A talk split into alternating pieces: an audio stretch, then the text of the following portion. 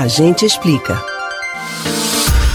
Quem mantém um veículo próprio sabe como o custo desse bem é elevado. Além do preço do combustível nas alturas, manutenção mecânica, eventuais estacionamentos, seguro contra roubo, entre outros, existem as taxas incluídas no licenciamento anual obrigatório.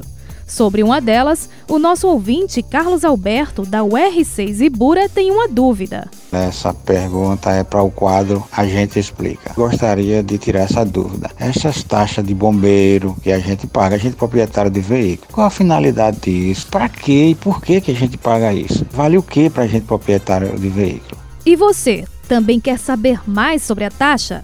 A gente explica. Vamos lá, Carlos. A taxa de prevenção e extinção de incêndios, TPEI, popularmente conhecida como taxa de bombeiro, foi instituída pelo governo de Pernambuco em 1977. O assunto é tratado na Lei 7550, publicada no Diário Oficial do Estado de 21 de dezembro daquele ano.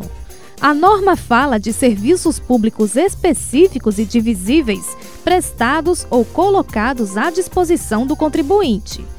Segundo informações do Corpo de Bombeiros Militar de Pernambuco, o valor arrecadado é voltado para a aquisição de viaturas, embarcações, equipamentos e materiais e para a manutenção dos serviços realizados pelos bombeiros.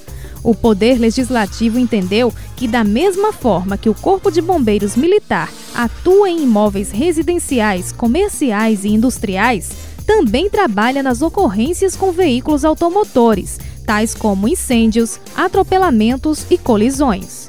Em casos assim, são utilizados equipamentos especiais e de alto custo, como os desencarceradores elétricos e hidráulicos. Em 2022, a taxa de bombeiros fica mais cara.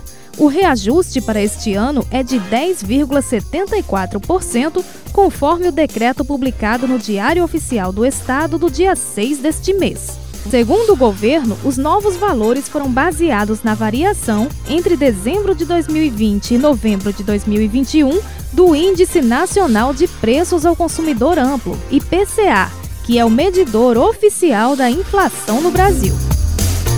Você pode ouvir novamente o conteúdo desse ou outros A Gente Explica no site da Rádio Jornal ou nos principais aplicativos de podcast: Spotify, Deezer, Google e Apple Podcasts.